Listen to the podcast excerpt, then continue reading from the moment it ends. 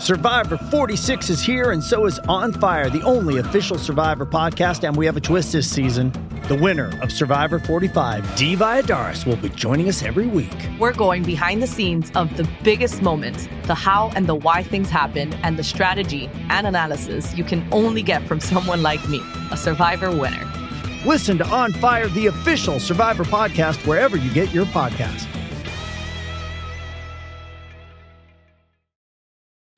Does Monday at the office feel like a storm? Not with Microsoft Copilot. That feeling when Copilot gets everyone up to speed instantly? It's sunny again. When Copilot simplifies complex data so your teams can act, that sun's shining on a beach. And when Copilot uncovers hidden insights, you're on that beach with your people and you find buried treasure. That's Microsoft Copilot. Learn more at Microsoft.com/slash AI for all. I was like, what was it like in the early days of you and dad? And my mom always said, uh, literally, the day that we met, we spent every day together for the rest of our lives. We never left each other's side. And I was like, cute. I can't keep a relationship for more than a fucking year. Like, fuck me. Like, It's a lot to live up to. it's a lot to live up Are to. Are you single right now? yes, I am, Mark. I am single. Funny you should ask. Okay. If you have any homies, Yeah, I gotta I gotta think about I mean it's been a weird time for everybody because I started the I don't really need to get into all this. you don't need to get into it.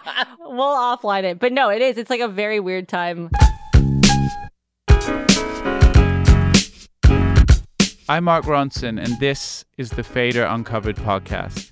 In this interview series, I'll be speaking with some of the most influential and groundbreaking musicians in the world, from genre defining stars to avant garde trailblazers, about their lives and careers. Each episode will be rooted in these musicians' iconic Fader cover stories, an institution that over the past two decades has told artists stories like no other. The podcast is a chance for us to talk about the past, present, and future, reflecting on their breakthroughs, diving into their lives when their covers hit shelves, and discussing what the future might hold now. And it's an opportunity for me to speak to some of the artists I most admire. This is The Fader Uncovered with Mark Ronson. If you haven't already listened to part one of this interview, go back and do that now. And if you have, get ready for more massive lulls and deep sobs with this lovely chat with the brilliant women of Haim. You all have your own places, right? I imagine. Este lives in the valley still. I still live in the valley. I had to move. oh no, did you defect from the valley? I did. Fuck. I'm I probably did. yeah, Alana. Which is which is very controversial with my family. she's gonna be back. Well, let me tell you a fucking story. After our first tour, I was like, I cannot live with my parents anymore. Even though I didn't have any money, I was like, oh, she also needs- disclaimer: I don't live with mom and dad. No, you don't live with mom and dad. No, no, no. You don't Okay. live with mom and dad. I came to a barbecue at your place. That wasn't in the valley, was it? No, that was in a trendy part of town. I'm not going to triangulate you right now, but That was on the east side. If you know me, you know I love to entertain. But like when I mean entertain, I like love to grill. I love to like have a barbecue. Yeah. A grill master. But I had come back from our first tour and I was like, I need to get my own apartment because I can't live with my parents anymore because they were just driving me nuts. As as mom and dad, as you do. And I had gotten this apartment in the valley because I was like, I'm not gonna move far. Like I'm a valley girl through and through, 818 till I die.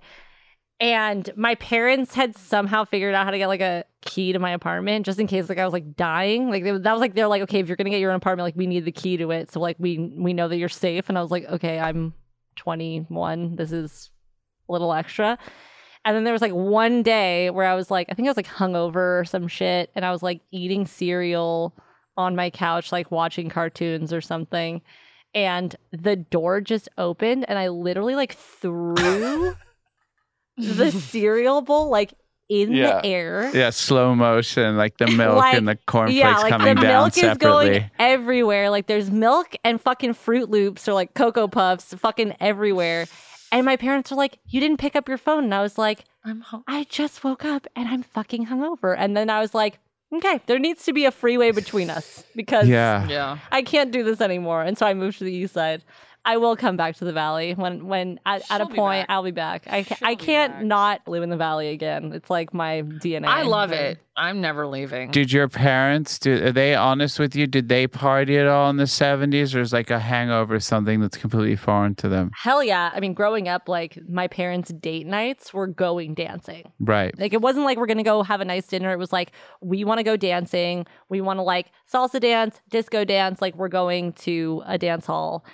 So my parents, like when they met, they basically fell in love because their two best friends put them together, and they went to the disco. Yeah. My mom would take her dancing very seriously when Yeah. she would to the club. rent out. She would like rent out a studio. It was A like it was like a whole studio. thing. It's like literally my dream. I'm like, mom, I wish we were best friends in the 70s because she would rent out a studio. She had a dance partner that like there was no there was nothing going on other than dancing. Like it was Yeah. like we're dancing, we're getting a studio, we're practicing our Our moves. turns with the Turns. arms. Along So by came fr- Polly style. Yes. So by Along Friday came, oh, so by the weekend, like by Friday and Saturday, they're like, we're fucking prepared and we're gonna go to the club, to the disco, and dance on the light up floor and like hopefully have people like being like, Go Donna. Wow. Go Donna. Like that was like her dream. Like she was always about that. Yeah. And so my dad is also an incredible dancer.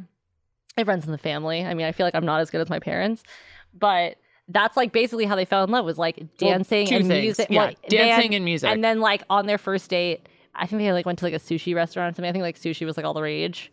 And my dad took the chopsticks and was playing on the glassware. I think we actually talked about this in the article. He was playing Let It Whip by the Daz Band. I read There- that in the yeah, yeah. article and I'm like, That's that the is a fucking great song. And I didn't know your Yeah. dad was just like so into his like disco R&B electro kind of Oh, funk. yeah. That's insane. And like my mom was like, "Do you play drums?" And he was like, "Yeah." And my mom was like, "Well, I, play, play guitar. guitar. And then that makes what a great time to be single in the 70s I when know. you could like go. That's my Amazing. dream. like Yeah. dance there like was that's even all my mom wanna told me about a club that had like a dance floor, but also there were tables around the dance floor that just had backgammon. I'm yeah. like, what? This is like the all the things I love shesh besh and dancing. Like what? I don't think the listeners know what shush It's bash is backgammon. It means backgammon. Saturday night backgammon game and a twirl on the dance floor. Like, what more could you ask for? The only thing that I want to do after this pandemic is like have a light up dance floor, but like like learn the dances from the 70s, like be Yeah. like how my mom was, like have a fucking dance partner, learn all the dances, and like go to this l- club that doesn't exist that we need to start because I'm starting it right now. And like treat it like a job. can club heartbreak be a dance club Yes, but like I wanted to learn the dances. Like you got to learn your dance. You come prepared. Like if you don't know the dances, you're lame. Yeah.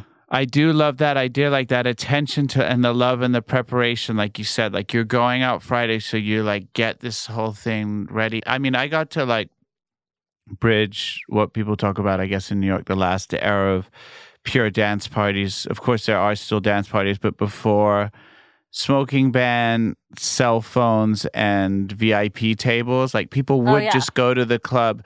New York clubs stayed open until four. I would DJ from 10 sometimes or 11 to four in the morning. And you would judge how you were doing by like how long did you keep that crew on for three hours did they Totally. leave oh shit am i playing something wrong like the girls have just left the floor and people really came the clubs like strictly dancing it would be like really wonderful i feel like at your parties that i've been to people are dancing like that That's all we want. That's like my number one priority when Mhm. I throw parties is that like I I'm not about the like leaving the dance floor to go smoke or like go socialize. I'm like, Yeah. no, you treat my birthdays and my sister's birthdays and any other event like a fucking like I want everybody to be sweaty.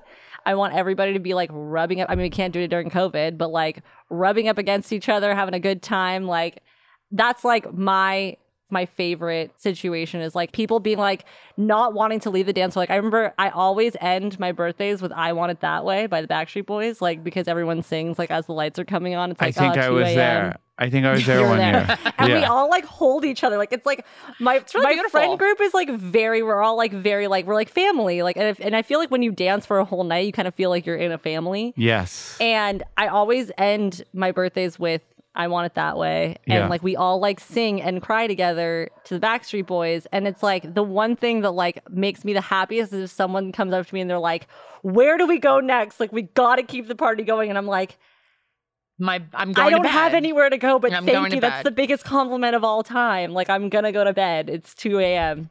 Have you reached out, or and obviously because your friend Taylor, that's a big connection. Have you never tried to write with Max Martin? Isn't there some kind of like thing in your head that that does that never occurred or not? We've really? actually never. We met him once. I mean, I'm the biggest We're Max Martin fan. big Of, co- of course, like I mean, even with like Ace of Base, Ace of Base, the Bible. I mean, I listen to Ace of Base every day. Like that's my pump up music, and like obviously have been like the biggest Max Martin fan because he is the god of pop. He Yes. really did. He made all the dopest shit. Britney. Britney, Backstreet Boys, NSYNC. Like I love when he talks about I want it that way because the lyrics in the chorus, what are they? What is the lyric? Ain't nothing like they Am don't I? actually make sense. Tell is- me why it ain't nothing but a heartache. No, It doesn't need to make and sense. then Doesn't and even then make it's like sense. and I want it that way. It's never specified what way. What it and, is. he's, and he's like, and like he said it in interviews before. He's like, it doesn't matter. Like if the melody is that great, and and you're using like they're very international lyrics. Like they're the English l- words that everybody knows for some reason, and that's also part of the reason, other than just being fucking brilliant melodies, that they really work. But I remember when I heard Adele early, I heard the one song that she did with Max Martin on that second which album. One, which one? On 25, send your love to your send your Oh, love yes. to your love. Send my love. And I swear I heard the first eight bars of it and I was like, oh, cool. She wrote this with Haim. There was something about the guitar and everything. And I thought that that was so interesting that Adele That's plus the biggest Max Martin equals like Haim in my brain. oh my god, That's that such a big is the compliment. biggest compliment. I do think you should write a song with them. Aren't you the reason why Este's on the Adele record playing tambourine? Oh, fuck. Was that the, when you came in and played? Was Yes. that, I was, we were go- at your studio. Okay, okay, so yeah, so I was looking at like our text history because I was like, maybe I'll unearth something interesting to talk about today. And this was the first text because you guys changed your number quite a lot, like almost like cons. But it said, the last number I had for you, I see this email, it says, hey, you want to come by later, hit some tambourine, maybe some bass? But I thought that was for a Lady Gaga album. That was later. Lady Gaga was later. You're like the reason why Este's the hottest tambourine player Or- on the scene. May- It might be vice versa. yeah, you Wait. played, you came and no, because played I on think the. Adele was first. yeah, it would have been. Because Joanne didn't come out that long ago. No, And no. like- Well, whichever one it was, I was at Electric Ladyland with you. Yeah, yeah. But you actually also did me a favor. Do you remember why? I gave you publishing on the whole album. oh no. I'm still in trouble with Gaga for that. No. You had sent that or something, and I wasn't going to be in New York. And then when you sent that, I was like, oh, I have a reason to be in New York. And I was dating a guy that was in New York at the time. Okay. so you use Mark as an excuse. So I, I was like, well, guess what? I'm working now. I have work. I'm Right. so I have sorry. work I have now. work doing claps and Yeah. tambourine Yeah, I on was the like, Adele record. I'm in the studio with Mark Ronson, so I actually I I'm so sorry. have to be in New York. I also can't use my hands for anything for the next 48 hours because these hands are for Mark right for Mark now. Ronson. They're they're gold. And so so, I'm so. I basically had an excuse to go to New York. That's great. Because we had like just started dating. It was like, it was Yeah. very, very new. Yeah. And so I had a reason and, and a very impressive reason at that. I was like, I'm playing, you know, I'm playing but on the new Lady Gaga it's record. literally Este is on the packaging being like tambourine by Este Haim on Joanne and on Adele because of you. But also because I've gone to your shows and I've always I mean, you're all really great percussion players, but I really just remember it wasn't like a favor. I was like, oh, who has like a really good feel? And I was like, oh, I remember watching Este. And I remember we done I'm some sessions I'm honestly together. offended. My whole section is fucking fucking maracas Listen, and tambourines, and you choose Alana, Este. let I'm me- offended. let me- I think it the started as bass. I think it Okay, started as fine. Thank bass, you. but then I knew that you would play the tambourine way better than me. And I also, I mean, we should definitely talk about the other times if we're going to talk about some of the high points, the things that I've definitely wasted all your time in the studio on, like a, like doing a cover of Ghostbusters. No, this is fun as fuck. I could do this all fucking day. I miss you, Mark. Are you gonna call? We went into the studio to potentially work on some ideas for what your album two would have been. And I was like, instead, I was like, I'm also supposed to be doing some music for this Ghostbusters reboot. Do you guys just want to like learn Ghostbusters? Which really was a, a waste of your time. Which I'm sorry. honestly was I one of my favorite. great. I'm, I'm shocked that they didn't choose our version of Ghostbusters. Come on, it would have been incredible if they did. We did the whole thing. It Maybe we'll just fucking leak it. great. We should leak We it. should just we should just it. leak all of our our things that All we've of our done demos together. that we've done with you. and then also the Howard Stern yes, song, I wasn't What gonna is bring going it up. on with that? I wasn't gonna bring it up because I know it's a, like a sore subject. And well, do you want to explain what it is? somehow someone at Howard Stern knew that I was a huge fan of the show and they were like, Howard's been playing around with this idea of maybe doing a song. It's like, why can't I have a big song? Rick Dees had Disco Duck. I, I want my number one song. I've conquered all the rest of media. Like, you know, or whatever he said. And uh, they knew I was a huge fan. And I was like, I'd love to, you know, put my hand up. And so as we started to flesh out the idea, I don't know if I knew that you were fans, but I just knew that you would be great on the record, and I just there was uh, energy. Anyway, I think I just made a shitty song. It's nobody else's fault except my own, and I didn't- think it that wasn't a shitty song. It though. wasn't a shitty But the thing that I song. will say, 'cause an article came out that was like, Haim, uh, Mark Ronson, and Howard Stern are going to be doing a song together. The amount of fucking calls. yeah, my Oh my god. God. I don't get any fucking calls ever. No one is like, oh my god, fun. Like they're like, yay, your record came out, whatever. The amount of calls of being like, this is the biggest thing that you've ever done in your whole life, and I was like, I know, tell I me know. about it. Yeah, and it will never come out. and It I'm sad I know. about it. I think Should we I do a that- redo? Should we try again? I know we should maybe try Well, again. I think that I heard that he said some really nice stuff about your performance at the Grammy. So I feel like he's like, Oh, that's like good. we're on the it's like on the radar i know he knows that there's goodwill there i just think that he's also exceptionally smart about exactly what he should do anything he's ever done from private parts of the book to the new book is always just knocks out the park because he knows exactly his limitations in his place like you can't be as big and important as he is for so long without Totally. doing that and i think there was just something in that song that just like wasn't like quite right i, th- I think i like day. made it a little we'll corny or it out. Try something again. No, you But- didn't, Mark. No, but we can sh- listen. this is don't you talk to yourself like that, Mark. it was a real like all star Jew crew though. It was Ezra, Nick Kroll, you guys, you know. Um, I know. Yeah, so we some- need to try something. again. I, I, think, think, we can try again. and and also So many like people are since disappointed. then, since that article came out, I do get texts from like four people every three months they're asking like, about "Where it. is What's it? up? Yeah, you guys like lied. like just at, like asking like or like can you just send it to me? yeah. I've Like never been as. call Mark that- Ronson. I think that like I've never had felt so like cool and important is that like little two months window of like when I was on the Oh, show when he said there was a song happening and like if people would stop me outside Stella or like an Uber driver in New York would, like I was just like that's all they want to know and I and I wanted to make it great because I love Howard but I just don't think that it was really that shit. Well, one day Let's- we'll figure it out. Honestly, I'm okay to actually devote the next six months to that. Yeah. We also have to make another record, but we'll figure it out. Priorities. How's it going? Are you working on Haim 4? Or were Haim you four- thinking should we call it? it Haim Four, or should we just do like we've never done like a self-titled album? Like I feel like every band kind of needs like a self-titled, like no, just Haim. I don't think we should. Haim. I remember when we were making Days Are Gone, we were like, do we just call it Haim? And then we're like, no, that's No, I don't wanna do that. not- No, Days Are Gone is really good, but it's cool to save the self-titled. It's like flossy Yeah. for five or six. I do think. Okay, It could be okay. cool. I So, think so, so, we'll have some other some other names Yeah. coming up. But um, yeah, we're always writing. I mean, I think it's like very early days. I feel like I'm talking like I'm in Love Island. Like it's early days, mate. It's early days. Um, but it's very early days. We just made up our setup and we're just writing and kind of figuring out what the vibe is. we I try to write we- every day. We try to write. I mean, the way that Danielle, I, I basically learned songwriting through. I mean, obviously listening to the greats, but I also just am so in awe of my sister. I think that she's just an incredible songwriter, and she's always just had this motto of like, don't put pressure on yourself. Just write a chorus or a verse or something just every day, just to like keep your mind going. it's weird to be a fan of someone of in- your sister. Yeah, of your It's- sister. I mean, she's gonna listen to this and be like, no, Yeah. but And we're fans. Um, we're big I'm a fan fans of you, too. I'm, I'm a fan of you too.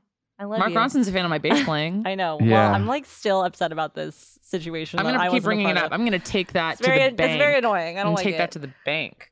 But yeah, like I feel like you kind of really need to work on it. There's we always talk about like the like there's always those songs that come to you like in the shower or like you're walking down the street and you're like, wait, what? And they're like the best things that you've ever written, but that fucking comes maybe once every 14 years, and you're like, okay, Mhm. cool, I can't, I need to make a record. So yeah, like we're in the in the experimental stage, if you will. Yes. But, But it is like a muscle. I think. I think you can agree. It's like a muscle that you kind of have to flex. I mean, if you write a hundred songs, Yes, of course. hopefully one of them will be. So there, you just need output. Hey, it's Kaley Cuoco for Priceline. Ready to go to your happy place for a happy price? Well, why didn't you say so? Just download the Priceline app right now and save up to 60% on hotels. So, whether it's Cousin Kevin's Kazoo concert in Kansas City, go Kevin, or Becky's Bachelorette Bash in Bermuda, you never have to miss a trip ever again. So, download the Priceline app today. Your savings are waiting. Go to your happy place for a happy price. Go to your happy price, Priceline. The start of the writing process for any album can be terrifying, and especially if you already deal with a healthy case or massive case of anxiety and you've been anointed as the saviors of modern guitar pop. Basically, you have your entire life's worth of experience to put into your first album and zero expectation level from the public. Then, if it does well for your second album, you have about 12 months to find enough life experience to write about, and then there's the pressure that it also needs to be better than the record before it and repeat. You can tell that the writing process is something that haunts Haim to the core because they obviously take a good while between albums.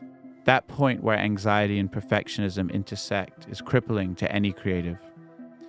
Then you have to combine the fact that there are individual voices between these three sisters that all need to come through. I can only really imagine the intense process of songwriting within this band. We did do one session, and I remember Danielle was coming up with melodies while Este was in her book of poetry finding lyrics, and Alana was shredding some guitar riff. But I'm sure it changes on every song. They're also constantly challenging themselves to push the sonic boundaries of their music, inserting really interesting, unexpected elements to their sound with cool drum programming or a sax solo, never settling on the more obvious tropes of being guitar band. It's really not unlike how their hero Joni Mitchell used unconventional guitar tunings that were fully her own to really push the boundaries and change the sound of folk and pop in her day.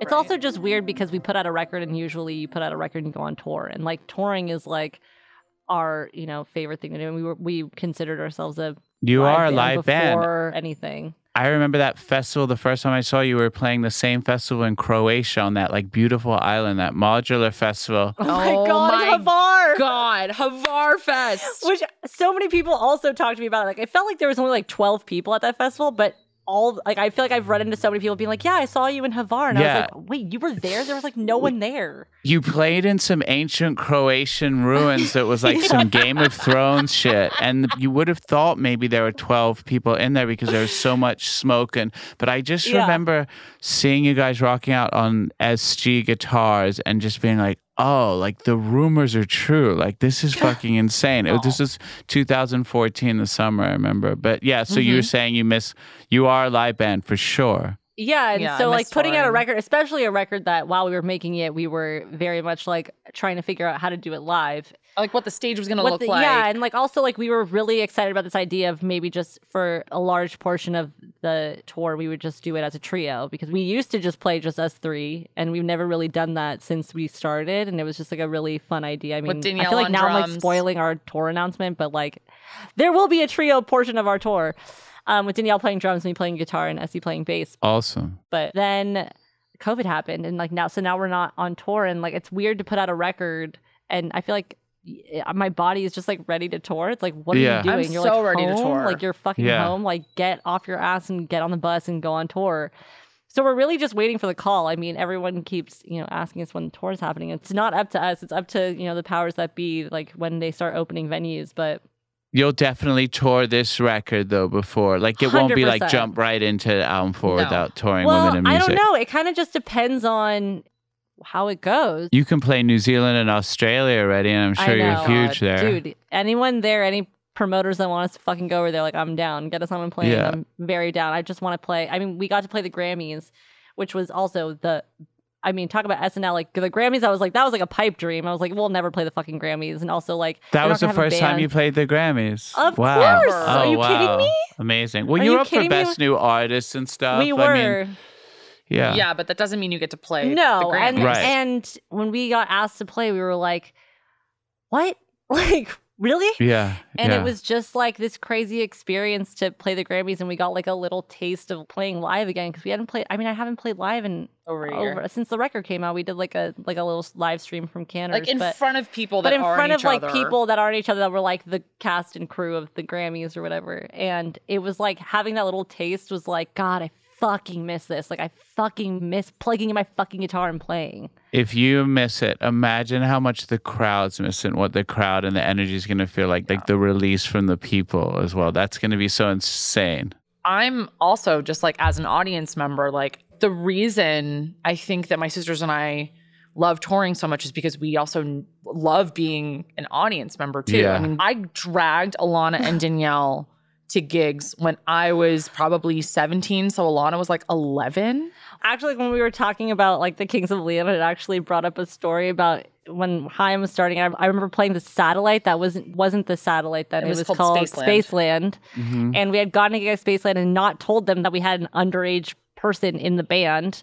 And they were like, You can't come in to me. They're like, You can't come in. And I was like, I'm in the fucking band, man. Like, I gotta get in there. And they were like so upset that like this band had come in with like an underage person because I mean, to be fair, you can lose your liquor license. So I mean, but I wasn't drinking. I just wanted to play. Yeah. And I remember they like made me Wait stand outside. outside. And I remember I had to pee so fucking badly. Like I remember standing outside and being like, please, like to the bouncer, like with my hands clutched, like, please, I need to pee. I'm gonna pee in my pants and then I have to go on stage. And if I have a pee pee stain on my pants when I go on stage, I'm not gonna be happy. Like I just really need to pee. And he was like, no. And literally like five minutes before the show happened, Alana they Ro- let me come in. And it literally was like Roadrunner. Like you saw like like a fucking outline. like outline of my body in smoke. And I like hightailed it. And I think the bouncer thought that I was like hightailing it to the bar. I have no idea. But like literally the bouncer started running after me. And I was like, I just need to pee. Like they were gonna like grab me and like Yeah. take me out. And I was like, you. no. And that toilet's pretty far back in the venue. Oh, I the can back of the picture club. that toilet. You got to go all the way back into this weird, like? VIP Yep. smoky room. Yeah, like it's like la- it's like a labyrinth. and I was like, I swear to God, I'm gonna pee in my pants. But sorry, I cut you off. Continue. Oh no, I just I remember going to see shows and like every time I would go, it would be like it gave me like more gas in the tank to just be like, this is what I want to do. And with Danielle and Alana too, and all three of us were just like, especially at Spaceland, there's like that iconic curtain, the blue The blue, blue and, and white silver curtain. curtain. I honestly, I think the satellite's closed. It's closed. which is so sad. which is really Yeah. sad. But like, I had a fake ID, Danielle had a fake ID, and Alana had a fake ID, and Alana had braces. And I remember every time we would go out, I'd be like, "Do not Don't open your fucking open your mouth. fucking mouth. Don't let Because they knew, like, Este knew, like, if I fucked it up, which also notoriously in my family, I don't have a poker face. Like, it's like a running joke in my family. Like, I wear my emotions on my face, like, so fucking easily. Like, you can tell, like, okay, out of the crowd, who doesn't belong here? You don't belong here. And it's been like a like a running joke in my family. Because again, I like get nervous and start like sweating, and like my eyebrows start like clenching up. It's like you're not supposed to be here. And so Just Este would know. cool. Este would know that if I didn't get into the bar, she would have to drive me home and miss the show. Like she couldn't like leave me in the fucking car, and I couldn't walk around by myself. Every time she'd be like, "If you open your fucking mouth and you show your fucking braces, we're not getting into this club. So shut your mouth." You're gonna get it, and I was like, Este, I don't think I can do. She's like, like literally, it's like a movie. Like she like slaps me on the face, like you can't fucking do it. Shut the fuck up. Get it together, Get Alana. it together. Get it together. Go. So like Este would talk to the bouncer like while I would be like boop a doop boop, like give my ID and then be like Este would just like fucking I would like, like Jedi mind trick Jedi the mind trick bouncer and just be like, you know, we're just you know three LA Oh girls. God! Like trying go- to see a just, band. Just graduated from college. I'm like 12. I'm like, oh Yeah. fuck. like, here we go. once I got my license, we would like go over the hill and go see shows. And like that was like music school for us. 'Cause, like, Yeah. we would like see bands and and like we were such big fans of the LA music scene and like a lot Yeah. of the bands that came out of the LA music scene at that time. Shout out Yeah. Phantom Planet. We got to shout out Greenwald. Wasn't that a formidable? Oh, Phantom Planet. Shout out Yeah. Alex Greenwald. I mean, I saw Oh them in like 2003. Well, we got to open the up for them. Roxy, They did a reunion show show, at the at the Troubadour, Troubadour. and they asked us to open up for them. And one of my favorite songs of theirs is I think it was like on a reissue of one of their records, but it's the song Galleria, which is literally about the, The valley. Valley. Okay. And it's about like the 94 earthquake and all valley gonna references. miss the yeah. Galleria. It's one of the best songs about the valley, other than, I mean, obviously, Tom Petty Free Falling is the, you know, the Yeah. ultimate Gold valley star. song. Ventura Boulevard. But he's shout from out is- Gainesville. Right, but, But that was like a big deal. And like that was like my favorite song. We got to sing Galleria. We like didn't even tell Phantom Planet that we were going to sing it, and then Alex came down and Ah. like sang it with us. And I That's was so it was like cool. one of the biggest moments of my life. I was like with my best friend Sammy at the time. And I remember watching them play on the steps of the Troubadour, and we both looked at each other and we were like, "What the fuck? Like this is this is it, man! Like this is fucking it! Like you Yeah. fucking me. I was like, "Oh my fucking god, we're opening up for Phantom Planet!" Like our my favorite band growing up. Yeah.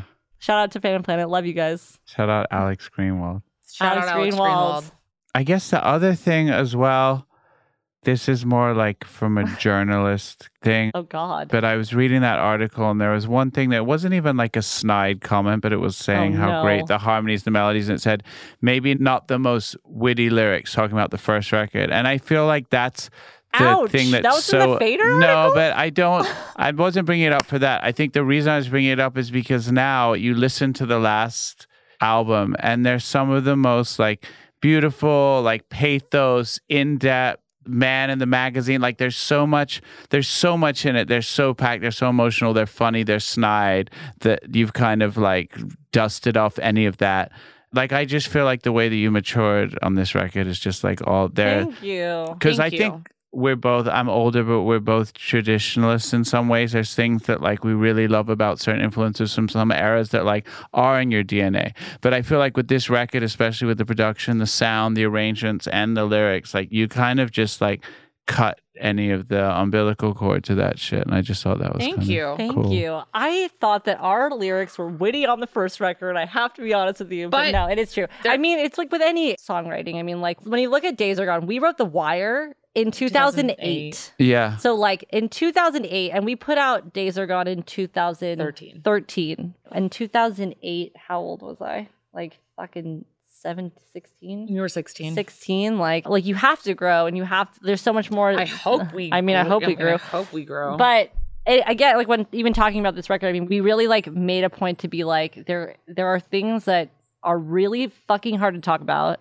and there are things that i don't even like to talk about with my friends like things that i don't like to talk about with my sisters things that i don't like to unearth like demons that are you know like dark passengers that are in your you know body that you're like the second that i open up this fucking wound like it's everything is going to come out and we finally were just like we have to if we don't we're not going to make anything that we like. All the stuff before that while we were writing was like very on the surface, like didn't really know what we were doing. And we made a conscious decision to be like, unfortunately, we have to talk about this shit and we really have to fucking go there. And we really have to, you know, while making the record, I mean, like it was a super fun experience, but it also was very hard. I mean, even writing Hallelujah, it was one of the quickest songs we had written, but I think it was because we just had so much on the subject of, we had you some ammunition. had some ammunition and it just kind of came very quickly and it like and I- I'll never forget the day that we What wrote is it. the 'cause we- ammunition? so basically the day that we wrote Hallelujah, uh, one of our friends is Tobias Jesso Jr., which I know you know. Yes. I mean, I knew him, I want to say like right when he moved to LA. I mean, I never really worked on anything together.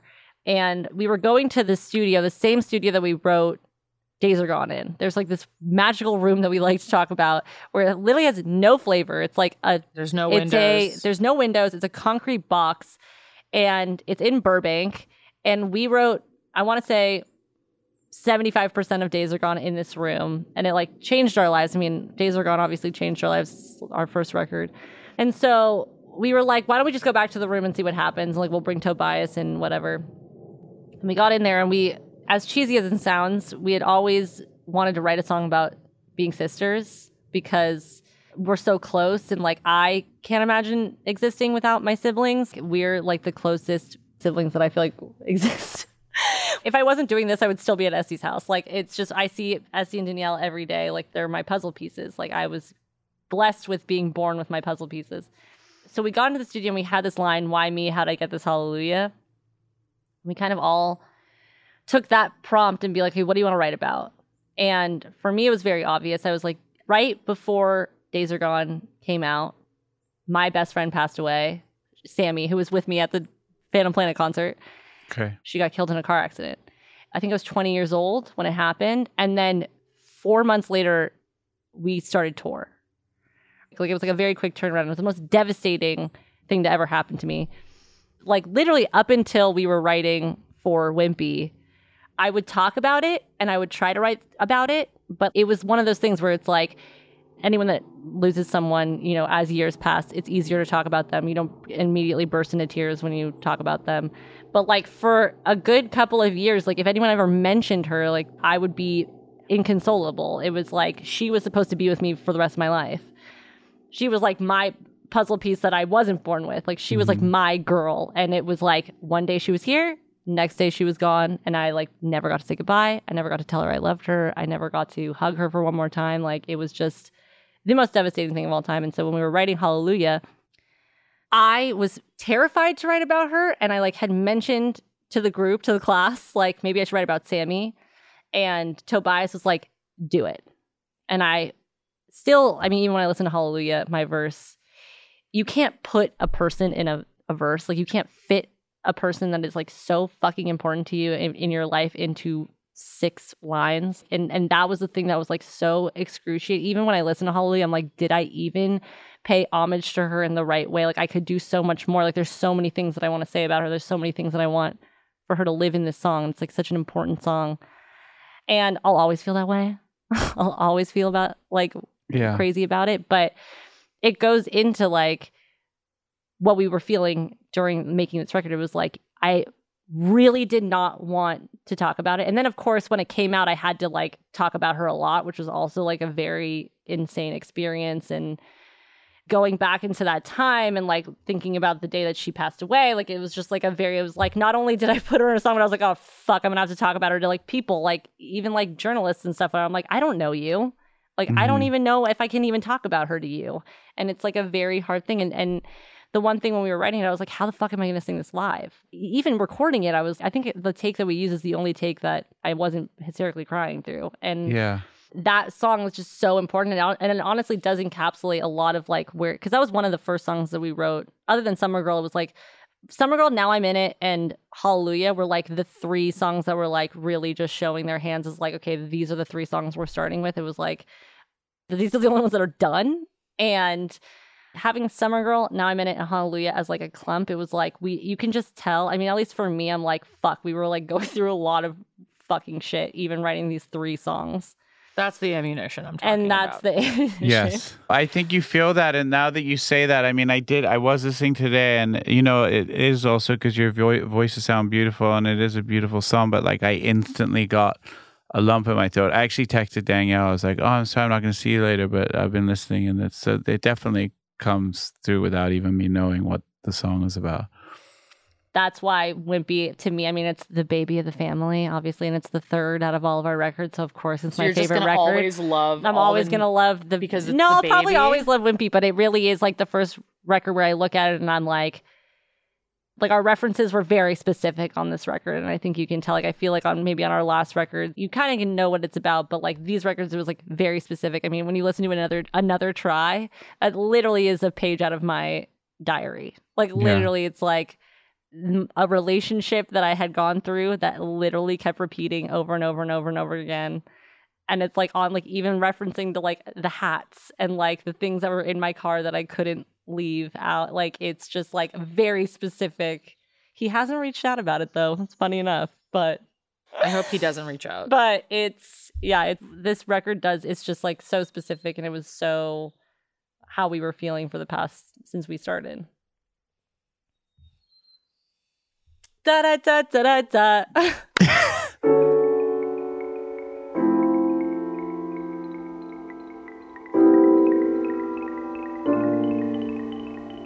I remember listening to Women in Music for the first time and hearing Haim's Hallelujah. I was so fully overwhelmed by the emotion, complete lump in the throat. The way the sisters pass the mic verse to verse, the way they harmonize, you know that whatever that song is about, it's certainly being felt 300% by them as they're singing it down. I don't think I had any idea what the song was about. It was just a full emotional reaction to the music. I didn't know its subject matter until we spoke, and Alana shared that it was about her tragically losing her best friend in a car crash. But all this really just goes to show the power of emotion through song. When an artist puts such an intense, pure feeling into it that it's visceral, it really could be in a foreign language, and we'd still feel that pain. I watched the other day documentary now, my favorite episode. Well, that oh. whole show is incredible. There's really not a bad episode, and there's some really beautiful. For anyone who doesn't know, it's the Fred Armisen, Seth Meyers made, and uh, what's his name, Bill Hader.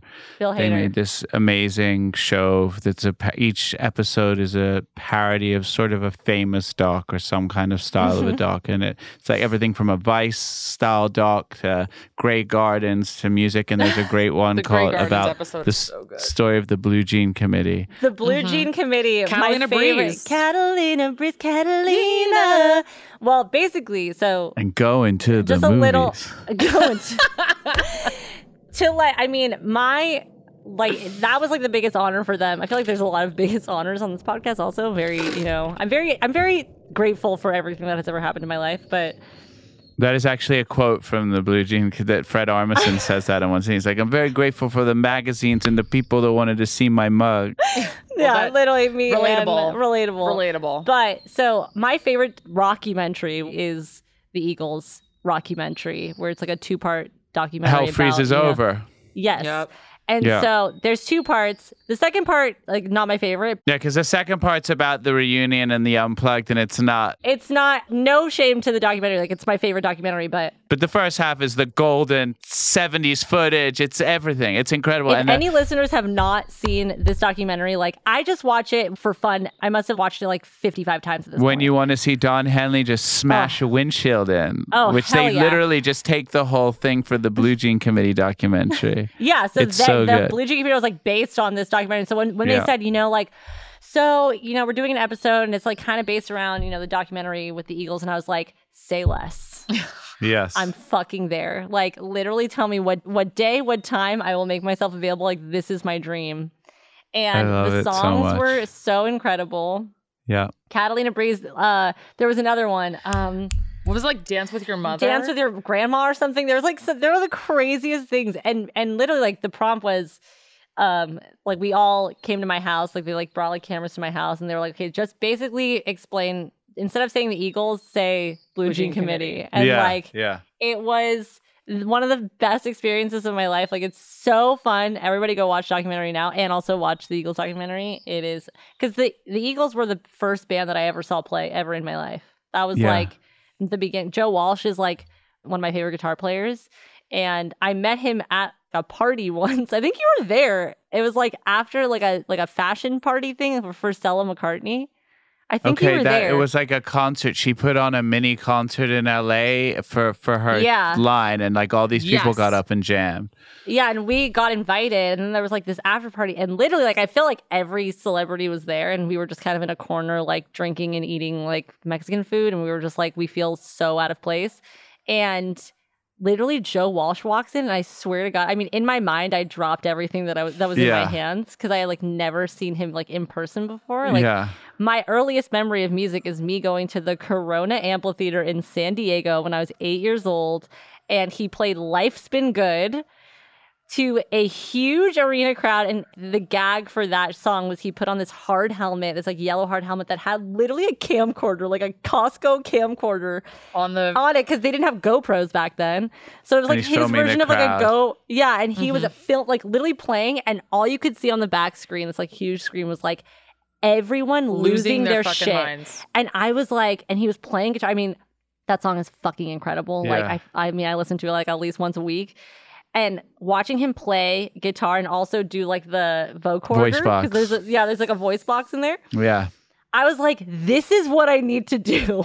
I was like, that I want to be that. Yeah. And so at this party, I like the whole party was like it was literally like a movie where like the hot guy walks in, except instead of the hot guy, it's Joe Walsh.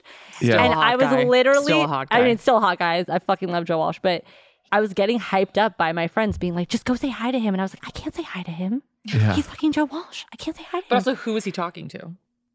I don't remember. Alan Alda. He was talking to Alan Alda. But anyways, like, I was Cooper. talking- He was talking to he was talking to Ringo Starr. Oh, okay. Well, yeah. I mean, also Ringo Okay. Starr was, pro- but like, I mean, I Intimidating. had Very I- casual, of very course, casual. Of course, I was like, I mean, that's like the cool the most table, intimidating the cool table at two the party. people to speak to. and I was like, I can't. say Combined age of 147. But I was like, I can't go say hi. And then finally, like, I think I had probably drank like 14 margaritas, Margaritas, at that yep. point. So I had like liquid courage and I went up to him and I literally like was like, I told him the story. I was like, when I was eight years old, I went to the Corona Amphitheater. You play Life's Been Good. It changed my life. And you're the reason why I play guitar. And he literally was like, what?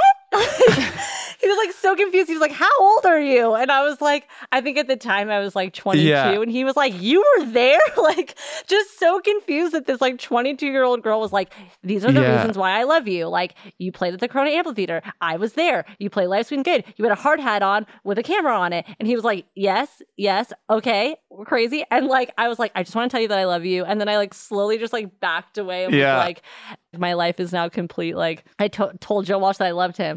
I have a very similar story with Chris Cornell. I was on the vacation with my family somewhere, and this is like more recently, and it was in in Greece, and uh, well, obviously because he passed tragically recently, but this was about four or five years ago, and uh, I would see him every day at the beach, and like I- I was such a huge Soundgarden fan as a kid, and I saw Soundgarden and Danzig at the Beacon, and I saw Soundgarden. I even went to see a Guns N' Roses show just because Soundgarden was opening. Like I fucking loved them. And so I love Guns N' Roses too, but I really, really, there was a point where Soundgarden were my favorite band. And I, every day I would like n- nearly go up to him and say on the beach. And like, as I get closer, I'd be like, nah, I got he's with his family. I'd make up like a neurotic reason in my head why it was, but it was just because I was too much of a pussy to like go up. And Of course. I think it was like my last day after seeing him like five days in a row on the beach and not going Right. up to him that I decided to like go out on a dinghy, like a boat ride with my dad and like my brothers. And as the boat is leading the dock, I see Chris Cornell. I'm like, this might be my last time. So I like jump off a moving boat as it's pulling away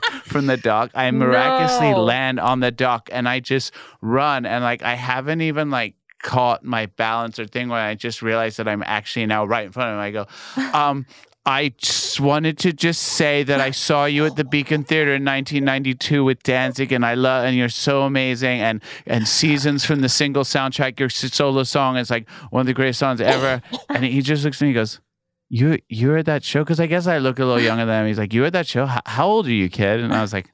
"Oh, Flattery will get you everywhere, Mister Mister Cornell. But no, and I was just like, and but it was just so amazing. I mean, I've also embarrassed myself. I've gone up now because I have I am older, so I've have been in a room with a lot of heroes, and I've had some of the most embarrassing ever. But they're always endearing if you're genuine at the end of the day, because like of course. even Oh, no matter how they react, what does it matter? Like you ha- you got to tell this person how important they were to you, and it's and it, and when they're nice as well, then that's even more incredible. But yeah, Oh yeah, Oh, of course. I mean, I we have no we have no shame when I it have comes no. shame. sh- I mean, it takes me 14 margaritas, but after 14 margaritas, like I'll fucking, I don't even know. I'll fucking go Yeah. jump, like bungee jumping. I did Like, th- get me to do anything. that same party, I drank the liquid courage and went up to Quincy Jones. oh yeah, hmm and we have the same birthday. And so that was the first thing that I said. And I was like, Mr. Jones, I just have to tell you, I'm such a big, I like went through the whole, like, I'm such a big fan. yeah, You're yeah. literally like, when I think of like my favorite records, like you're responsible for like most of them. But also, fun fact, we have the same birthday. And he was like, Pi Day, March 14th, you're a Pisces? And then I was like, yes. And then he was like, sit down. We had like a full blown date. nice. Me and Quincy I'm at Jones the at other this side. party. I'm at the other side of the party. I'm already having adrenaline for meeting Joe Walsh. I'm look look over and Este's like talking to Quincy Jones, and I was like, "What is our fucking life, my Yeah. dog? Like, Yeah. I don't even know. Like, I don't want. This is like my and he was wedding probably day. like holding my hand. This we is were like, like, my wedding hands. day, my fucking prom, and like my fucking firstborn, Wild. like wrapped in one fucking night. I was like so fucking stoked. I mean, No shame. That was a wild night. I and know, I- that- and there- it's not lost on like when we have nights like that. We my sisters and I will come together at the end of that and literally say like, What? what? it like what is our What? life? what is our life? I mean, mind you, they didn't like. It's not like they were like, "We love your band." I was really just like a fan, being like, "I love you."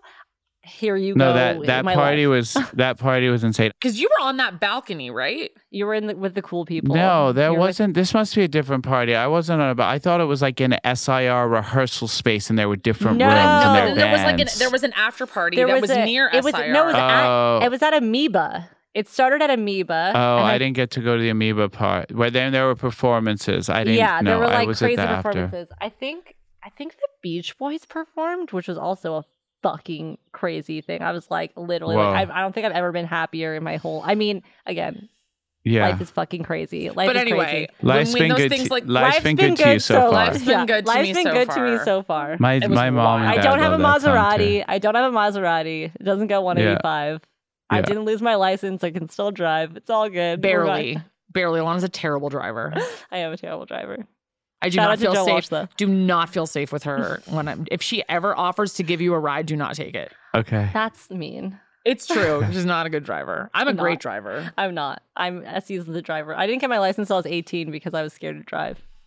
I didn't get my license until I was 25 because I was coming to LA living in New because at the time Yeah. I was dating our friend Rashida and I was like, oh, I'm in LA. I gotta. Rashida, Full Quincy. Jones. There you go. Full Rashida, we love you, Rashida. We love Rashida. Does Rashida know you date her dad? That's weird. I mean, honestly, I would. what are you doing for the rest of the day? The rest of the day, I mean, it's probably You guys some going to the studio or- and Okay. No, I think I think we're gonna just eat matzah and Yeah, do and you- eat some matzah brei?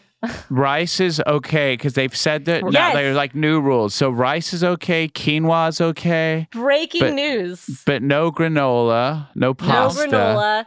No, obviously no pasta, no, nothing like that. I mean, Yeah. I, And every- corn is okay. Corn is okay. Big news. Corn is okay. We're talking about grow- things that are kosher to eat for Passover, by the Right. way. Right. We always thought that rice was okay because my dad is Sephardic and my, My mom's mom is Ashkenazi, so it went by my dad's rules. So we would have rice. Okay. during Well, it would go Yeah. by whichever rules applied that made us eat things that we shouldn't Yeah, eat. of Yeah. course. Like- Passover can be tough. Like when you are just like cooking at home, trying to rustle something up, you're like, wait, what the fuck? And then I'm like looking at the back of the boxes. I even went to get an energy bar just before this because I knew that I wanted to be on my best for you guys. And I was like you. looking at all the things for the K or the P and like anything. And it, it's, uh, you know, so I made egg fried rice last night. Oh, nice. I just pretty stick good. to like matzo pizza, matzo with Matzo peanut butter and brie. jelly. Matzo pizza? Matzo, matzo Mhm. pizza. You make it, you make the matzo Yeah, pizza. you have matzo as your dough, then you put a little bit of sauce, Sauce, and you and put then some the mozzarella, mozzarella. you put it in the oven, bada bing, bada boom, you got a matzo Wait. pizza. You guys are Jews and you're talking about just eating cheese like it's nothing. I can't eat cheese. I mean, it's Mozzarella? either Really? mozzarella. I mean, Okay. I I mean, my tummy gets has been grumbly since birth, so like I'm I just just like don't. I'm just used to it. Isn't that just but- part of? Isn't that a way of life? Like, aren't you just used to IBS? Steve, don't- Yes. God damn it. but I also have now just tried to like you know cut some of the things where I can be smart. But will you send me that recipe for matzo pizza because I think I'm gonna make absolutely. that tonight. Absolutely, it's a lot easier than you think. You're in New York right now. Yeah. if you need any tambourine For any of your for anything else, I might be in New York Saturday. I'll be back Monday. So just come to the studio and hang from it. I moved back into my old studio on Mercer Street. And so there'll be some tambourine, there'll be something to do. Go get a coffee. Sick. I'll lay down some fatty fat bass lines. He's just gonna come up with only tambourine lines, just like tambourine loops. That's it, and like shaker loops, like that's where we make the splice loops in my studio, the tambourine yeah. loops. All right, definitely hit me if you come, and Alana, I hope I see you soon as well. Well, when you come to LA next, yeah, definitely be good to hang. I think by the time I'll come, everybody will be vaxxed anyway, right? And yeah, whatever. I mean, hoping it's, it's it's happening soon. It sounds like it's the rollout is it's happening. is happening. So Thank If- you for having thank you us. for having us. of course, no, that's we cool. miss you a lot. Love you. Yes, love you, miss you. Let's hang soon.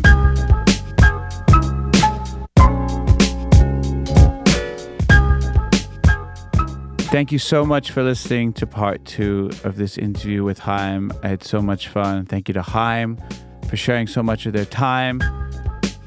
Zay gesund, take me out with the fader.